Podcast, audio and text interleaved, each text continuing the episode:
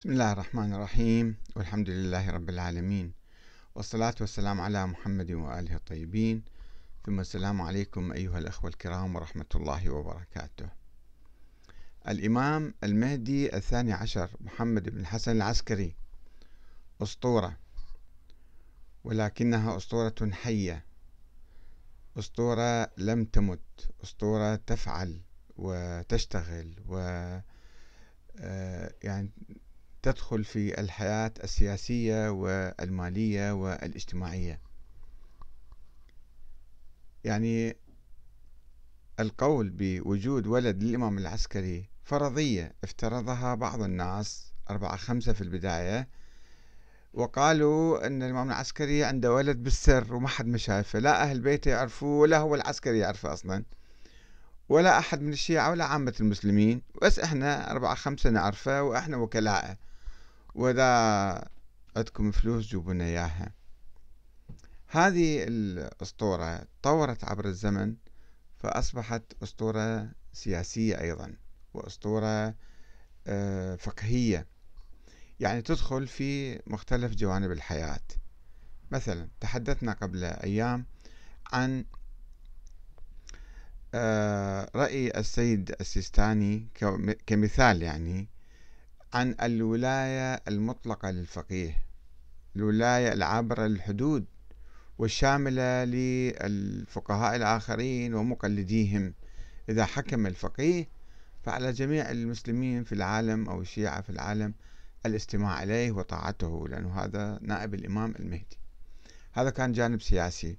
ومو فقط السيد السيستاني آخرون أيضا يميلون إلى هذا الجانب يقولون أن الفقهاء وكل فقيه وكل من يدعي الفقه أصلا هو نائب الإمام فيصبح مهيمن على الأمة الإسلامية. أه، هناك جانب آخر الجانب الفقهي. يعني عندنا الآن مراجع أو مجتهدون. هؤلاء يقولون نحن فقهاء وبالتالي كل رأي فقهي يصبح هذا كأنه كلام الله وعلى الناس الاستماع إليهم. على الناس طاعتهم في هذه المسائل الفقهية. كل ما يخطر على باله مسألة ويقولها من دون دليل ما يحتاج بعد يجيب دليل. كل ما يقول هو يصبح كلام الله. وهذا مسألة هذه مسألة خطيرة جدا حقيقة. كيف أنه واحد من نعرفه هو جاهل فاسق عالم عادل؟ الله أعلم. و آه، متبع المناهج العلمية في الاجتهاد أو لا. يقول كلاما يقول فتوى أو رأي معين أو بيان معين فيصبح كلامه مقدس وهو كلام الله تعالى واللي يخالفه يروح للنار. هذا حرام عليه. الراد عليهم كالراد علينا والراد علينا كالراد على الله. بعد بعد مصيبة عظمى يقع بها الإنسان. فهذه الهيمنة الفقهية وسوف نتحدث عنها بالتفصيل في أوقات أخرى. أريد اليوم أن أتحدث عن الجانب المالي. أن هذا النائب الإمام طبعا فلازم يعطى الخمس إليه والخمس حسب فتاوى الشيعة يقسموا قسمين سهم الإمام وسهم السادة بالنص. وهذا لازم يعطوه إياه إله وهو يتصرف به وهو يوزعه حسب ما يشاء. وما يجوز لأي واحد آخر أن يتصرف بالهذا. إذا عنده فلوس وخمس ما يصير هو يعني يصرف بهم طبعا هاي المسألة في بداية تكون الفرقة الاثنى عشرية في القرن الرابع الهجري الشيخ المفيد أيام الشيخ المفيد كان فيها عشرين رأي. والشيخ المفيد يقول ما ندري شو نسوي بيها ما عندنا نص صريح واضح. إلمن نعطي الخمس. أساسا الخمس واجب ولا مو واجب ما ندري. إلمن نعطيه همات ما ندري. نذبه بالبحر ندفنه نخبيه نحطه بالبنك لما يطلع صاحب الزمان ياخذه ما نعرف. ولكن مع مرور الزمن الفقهاء الذين سيطروا على الشيعة شافوا هذا خوش منجم ذهب. يا منجم بترول أكثر من هذا بملايين مليارات الأموال تطلع من هذا المنجم. وهم سووا لهم نظريات وفتاوى أنه لا الخمس واجب. ومو بس واجب واجب تعطيني إياه إليه أني المرجع أني الفقيه أني المجتهد. يجب عليك أن تسلم إلي بدون أي دليل بدون أي نص لا من القرآن ولا من السنة ولا من أهل البيت ولا من العقل ولا من الإجماع. وهكذا يفتون ويجيب الفلوس إليه. ينقلون عن السيد السيستاني أنه يقول أنه في العراق مثلا آه، لا تجيبون الخمس إلي أنتم وزعوه بكيفكم على أماكن اللي تشوفوها صالحة وجيدة. طبعا هذه الفتوى اشتهرت عنا في أيام الحصار في التسعينات. والأموال اللي كانوا يعدهم فلوس يعطون خمس ناس قليلين جدا كلهم تحت الحصار ومو فد شيء يعني يحرز أو يسوى يعني هذا فتوزعوه ولكن عموما ما هو رأي السيد السيستاني في آه، وجوب تسليم الخمس إلى المرجع إلى السيستاني نفسه. هل يجوز يعطوه واحد فقيه آخر؟ أو ما يجوز. هل يجوز الإنسان هو يتصرف به يشوف مشاريع خيرية مشاريع كذا حاجات؟ الناس مثلا ويدفع آه، أمواله اللي يريد يدفعهن على فرض القول بوجوب الخمس. فماذا يقول السيد السيستاني في ذلك؟ وعلى ماذا يستند؟ هذا المهم. كثير من الناس يمكن يقلدون السيد السيستاني. بس خلص تقليد أعمى. ما يعرف أنه هذا دليل عنده دليل أو ما عنده دليل. يقول الكلام من عنده من نفسه أو لا هو يستند إلى أدلة شرعية. والتقليد لازم الجاهل يرجع للعالم. بس إذا العالم ما راجع إلى مصدر تشريعي إلى مصدر قرآني أو نبوي أو أي شيء فهذا هل يجوز الرجوع إلى هذا العالم؟ إلى هذا الفقيه والتقيد بأقواله؟ كأنها كلام الله واجب علينا أن نسمع كلامه. موقع صوت الجالية العراقية. موقع يشرف عليه صهر السيد السيستاني ووكيله في أوروبا وفي لندن هو بالذات آه، السيد مرتضى الكشميري. نشر مجموعة فتاوى للسيد السيستاني حول الخمس. خلينا نقرأ هذه الفتاوى وشوية نفكر شوية نفتح عقلنا نفكر أنه هذه الفتاوى على ماذا تعتمد ولماذا يقول هذا الكلام. لماذا يفتي هكذا؟ أنا بس أقرأ لكم الفتوى الفتاوى وأنتم شوي فكروا فيها على الأقل وهذا كنموذج مو بس السيد السيستاني معظم إذا مو كل من من يتصدى للمرجعية ويدعي الاجتهاد ويدعي المرجعية أيضا يفتي هكذا بنفس الطريقة هذه. وهذه بالحقيقة تسبب لنا حالة ديكتاتورية في المسائل المالية. يعني إحنا نعرف بالحكومات والوزارات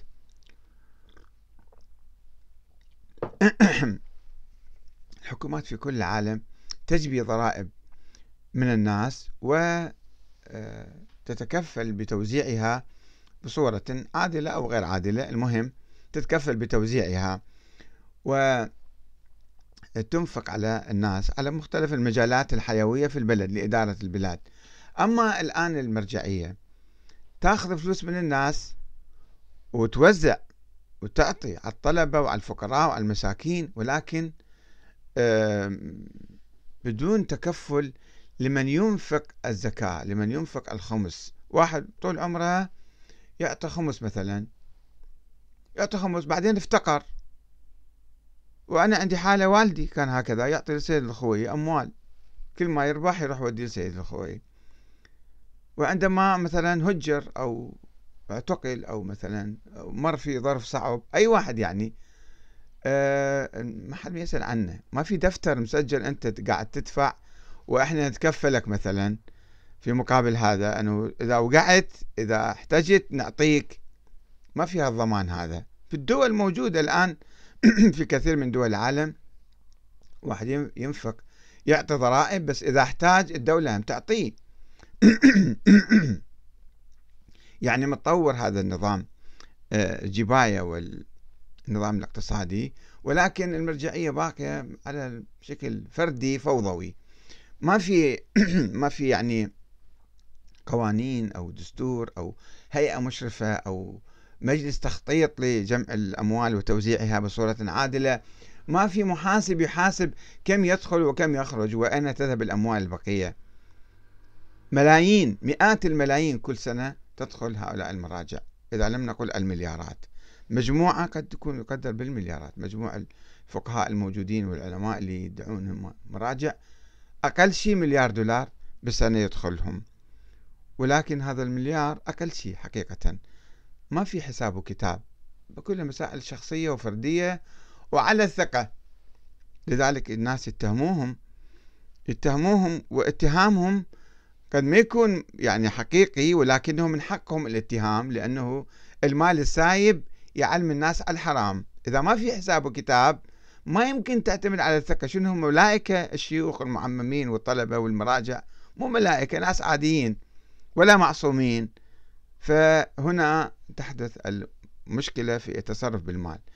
طيب إذا إحنا قلنا يا الخمس واجب أعطوه أنتم وزعوه بكيفكم ما يحتاج تجيبوا إن إحنا نريد مرجع يحرم التقليد ولا يوجب إعطاء الخمس إليه. يقول أنتم وزعوه من الأساس أصلا ما تجيبوه الي ولا إلى أي وكيل من وكلائي طبعا ما راح أحد يقلده ولا أحد راح يصير وكيل له ولا أحد راح يسوي له دعاية لأنه هذا ما راح يفيد الناس هذول الوكلاء أو المشايخ اللي يسوون دعايات للمراجع.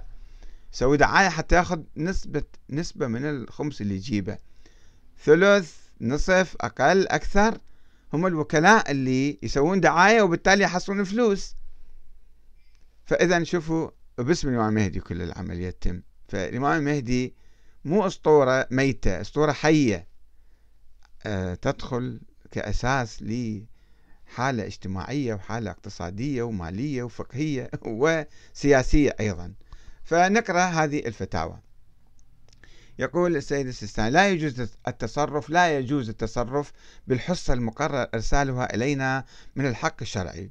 هذا خلاف ما مشهور عن السيد السيستاني. أجاب المرجع الديني الأعلى آية الله العظمى السيد علي السيستاني دام الله ظله الوارث على استفتاءات بشأن سهم الإمام عليه السلام. السؤال هل يسمح سماحة السيد دام ظله بإعطاء وكالة للتصرف بسهم الإمام عليه السلام وإعطائه الفقراء كونه من الأقارب والجيران. الجواب عليك بمراجعة الوكيل المعتمد في منطقتك المأذون من قبل سماحة السيد مد ظله لأخذ الإذن المذكور فيه. وحدك بكيفك ما يصير تتصرف. لازم ترجع للم... للوكيل والوكيل مأذون من المرجع وبالتالي تدخل في الشبكة هذه يعني. السؤال هل أن للفقراء السادة حق في سهم الإمام عليه السلام أو هناك أولوية للفقراء العوام بالنسبة لهذا السهم المبارك؟ الجواب لا أولوية للعوام بذلك بل يجوز دفع حق الإمام عليه السلام للسادة أيضا مع انطباق ضابطة الاستحقاق عليهم وهي التدين مع الحاجة الملحة. إذا واحد ما كان متدين وفقير ومحتاج جدا ما يجوز نعطيه يعني؟ السؤال هل يجوز صرف حق الإمام عليه السلام في مشاريع خيرية مع وجود عشرات الآلاف من المؤمنين المحتاجين إلى كسرة الخبز وقطعة اللباس للستر وأمثالها؟ الجواب لا بد في صرف سهم الإمام عليه السلام مع من مراعاة الأهم فالأهم من موارده وتشخيص ذلك موكول إلى نظر الفقيه الأعلم المطلع على الجهات العامة على الأحواض. طيب هو قاعد مثلا في زاوية في برج عاجي شلون يطلع على عام أحوال الناس وحاجاتهم في مختلف البلاد؟ فشلون ليش نوكل هذا الأمر إلى تشخيص هذا الفقيه؟ هو فقيه بالقوة دي يبحث بالفقه وما ملحق وما دي يبحث بصورة عميقة بالفقه. ويفتي حسب المشهور ويفتي حسب المعروف وبدون أدلة وبدون براهين. فشلون يلحق يشوف الحالة الاقتصادية في العالم الإسلامي كله وحاجات الناس. ليش يوكل إليه؟ على أي أساس يوكل ذلك؟ تشخيص ذلك موكول إلى نظر الفقيه. فتوى بدون دليل. السؤال هل يمكننا دفع حق الإمام عليه السلام للمساعدة في أمر زواج مؤمن في الغرب؟ علما بأن العملة الصعبة التي تدفع هنا يمكن أن تزوج أكثر من مؤمن محتاج في بلدان إسلامية عديدة. ألا ينبغي أن يستفيد من الحق أكبر عدد ممكن من المستحقين له؟ الجواب تزويج المؤمن المؤمنين المحتاجين وإن كان من مصارف سهم الإمام عليه السلام لكن لا يجوز صرفه فيه أو في غيره من مصارفه إلا بإذن المرجع أو وكيله. ولا يجب صرف الحق على أكبر عدد من المستحقين بل لابد مع من مراعاة الأهم فالأهم ويختلف ذلك حسب اختلاف الموارد. المهم أنه ما يجوز واحد يتصرف بكيفه عنده فلوس واحد قريبة جارة صديقة محتاج يجي يساعده مثلا. لا هذا ما ينحسب هذا نجيبك الخاص. السؤال هل يجوز صرف سهم الإمام عليه السلام لبناء مسجد أو حسينية أو إنشاء أي مشروع إنساني؟ الجواب لابد من الاستئذان من المرجع أو وكيله المخول. كل شيء ما يصير تتحرك وتتصرف إلا بإذن المرجع نفسه. يا بتعال يومية تليفونات ورسائل وكذا وكتابنا وكتابكم أنه هذا أريد نسوي مشروع معين مثلا. السؤال هل يجوز إعطاء السهم المبارك لشاب يريد الزواج ولا يملك الصداق؟ الجواب قد يكون من مصارفه وذلك فيما إذا كان مضطرا إلى الزواج ولا تتهيأ له توفير مصارفه بحيث صار ذا حاجة ملحة. وعلى أي حال فلا بد من الاستئذان من المرجع. كل شيء لازم تسأل المرجع. السؤال هل يشترط الفقر في من يدفع عليه سهم الإمام عليه السلام؟ الجواب لا يشترط الفقر وإنما يكون ذلك بنحو يناسب ما يقدمه في خدمة الشريعة مع مراعاة شأنه. يعني شنو معنى الكلام هذا؟ واحد مو فقير رح ندفع له. واحد فقير محتاج لازم ناخذ أذن الإمام. شنو الفتاوى؟ كيف كيف تصدر الفتاوى؟ يعني ما أعرف أنا حقيقة. السؤال هل تأذنون للوكيل بصرف السهم المبارك للإمام عليه السلام؟ في سداد دين مؤمن لا يمكنه الوفاء بدينه. شوفوا هناك يقول واحد مو فقير أعطوه مو مشكلة. إنما يكون ذلك لا يشترط الفقر. هنا يقول الجواب أما بالنسبة للحصة المقررة المقرر إرسالها من الحق الشرعي يعني نسبة الثلثين أو النصف أو كذا فسماحة السيد دام ظله لا يأذن بذلك بتاتا. لازم ترجع لنا الفلوس تجي تتكدس بالنجف. وأما إذا أراد الوكيل سداد الدين من حصته مو الوكيل عنده حصة ثلث مثلا أو كذا فيشترط فيه أن يكون من موارد الضرورات بأن لم يمهله الدائن على رغم تعين الإمهال عليه حتى اليسر ويسبب له المضايقة ويؤذيه. من من هذا حصة الوكيل مو مشكلة بل قد ينجر الأمر إلى الحبس والضرب وأمثالها من النتائج التي لا يسعه تحملها. فهنا وباعتبار كون المورد من الضرورات الملحة يجوز صرف السهم فيه بما ترتفع به الضرورة فقط وإلا فبمجرد اشتغال الذمة بالدين وعدم قدرته على أدائه لا يعد مبررا لصرف السهم المبارك فيه. واحد مديون وما قادر يوفيه مو مش هذا ما نعطي هذا. السؤال هل يجوز صرف سهم الإمام عليه السلام في تعمير المساجد وإقامة مجالس أهل البيت عليهم السلام مع إمكان تحصيل موارد أخرى من التبرعات وغيرها. الجواب مع فرض وجود تبرعات أخرى فسماحة السيد دام ظله. لا يجيز ذلك. زين هسه مجالس أهل البيت مستحبة مثلا على فرض القول. أما تعمير المساجد قد يكون ضروري أو واجب في مكان فهذا ليش لازم ناخذ تبرعات وما نعطي من الخمس؟ الناس كيفهم خلي يتبرعوا؟ ما دام أكو تبرعات فلا تجون يمنا. السؤال هل يجوز تبديل حق الإمام بحق السادة إذا كان لحاجة ملحة؟ الجواب إذا كان لديك سهم الإمام عليه السلام ولدى غيرك سهم السادة جاز لكما المبادلة لإيصال كل منكما ما لديه لمستحقه واحد بلد بلد آخر مثلا. هذا كل هذا موجود في موقع صوت الجالية العراقية الذي يشرف عليه السيد مرتضى الكشميري. طيب طبعا هناك مسائل عديدة في مسألة المال. التخطيط يعني هل هناك مثلا عندنا بالحكومات كلها في وزارة تخطيط وزارة التخطيط تقول شنو الحاجات وشنو الضرورات وشنو الأموال منا نجيب ودي منا. زين في الحوزة مثلا الآن المرجعية مرة مثلا نحتاج إلى ألف طالب علم. ألف مدينة فيها ألف شيخ. نحتاج إلى مئة ألف. تروح تجيب مليون واحد تعممهم تسويهم مشايخ. هذول شو يسوون؟ أكثر من حاجة المدن والقرى والمحلات. فأنت مثلا بتنفق على منطقة بها مئة ألف واحد منطقة عشرة آلاف واحد منطقة أكثر من حاجتهم. وفي وقت أكو فقراء عندنا حاجات مستشفيات نحتاج طرق نحتاج آه، أشياء كثيرة نحتاج. هذه بنهملها ونوزع الفلوس فقط على آه، مجالس العزاء وعلى طباعة الكتب. 450 كتاب عن الإمام المهدي وتترجم إلى عدة لغات. الله أعلم قد يصرفون عليها شنو حاجتها؟ شنو ضرورتها؟ كتاب واحد يكفي في إثبات الموضوع. ليش 450 كتاب وموقع وعلى الإنترنت وتطبع بالكتب والورق وتوزع وتنشر و... وتترجم وكذا؟ وما في ضرورة ولا حاجة ولا فائدة. أساطير في أساطير. وكتب أخرى أسطورية. رد الشمس ستين مرة الإمام علي. اطبع ووزع وترجم وسوي. طب هذا منو يقرر أنه آه الفلوس مالت الإمام المهدي تصرف هنا ولا تصرف هناك. في أمس الحاجة قد الناس يكونون في أمس الحاجة إليها ما في تخطيط ذوق ومزاج وكل واحد بكيفه. وما نتحدث الآن عن السرقات والنهب والكذا وال... يوزعون ينشرون قوائم. كل المرجعيات أو معظمهم إيش قد صرفنا في هاي السنة؟ أنا حسبت مرة مصاريف مرجعية السيد السيستاني على الأقل شيء 350 مليون دولار بالسنة. طيب كم دخلكم؟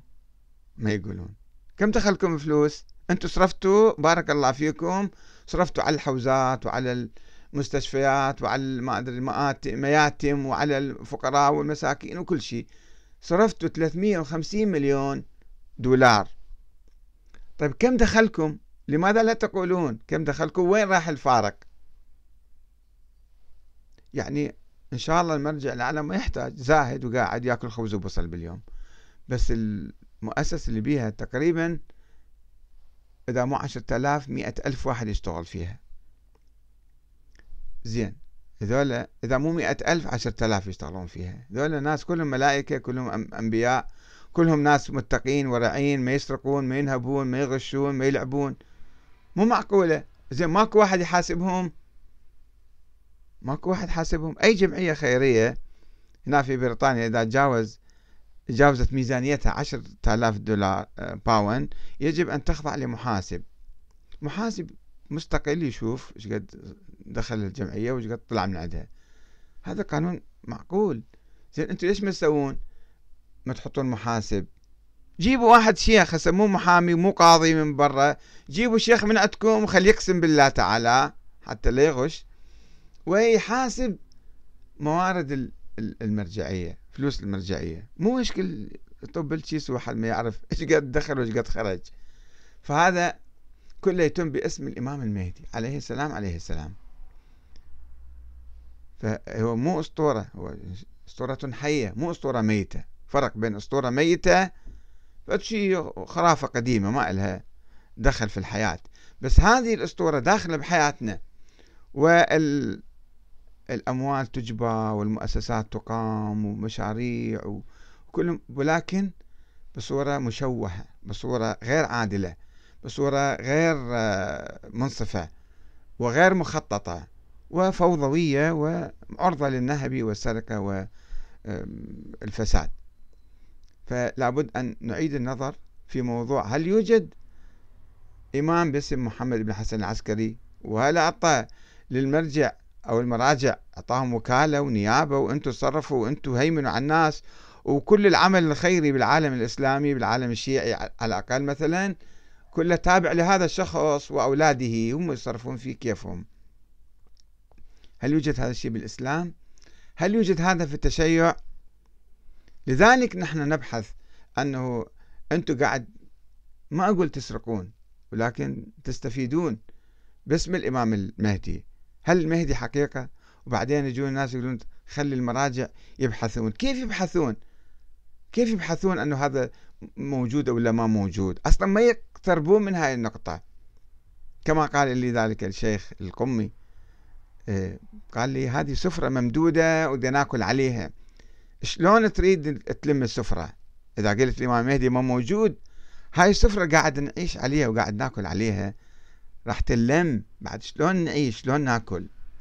هذا هو سر أن المراجع يتشبثون ويعملون دعاية ويعملون كذا حول ولادة الإمام المهدي عجل الله تعالى فرجه الشريف. بالتالي يطبوا بجيبهم. المهدي يحطوا بجيبهم ويستفيدون من عنده ماليا وسياسيا. وهيمنة اجتماعية روحية على الناس مع الأسف الشديد. لذلك يجب أن نفكر نفكر ونقوم بثورة فكرية. نعود إلى كتاب الله نعود إلى سنة النبي نعود إلى مذهب أهل البيت اللي ما بي كل هالأساطير. والسلام عليكم ورحمة الله وبركاته.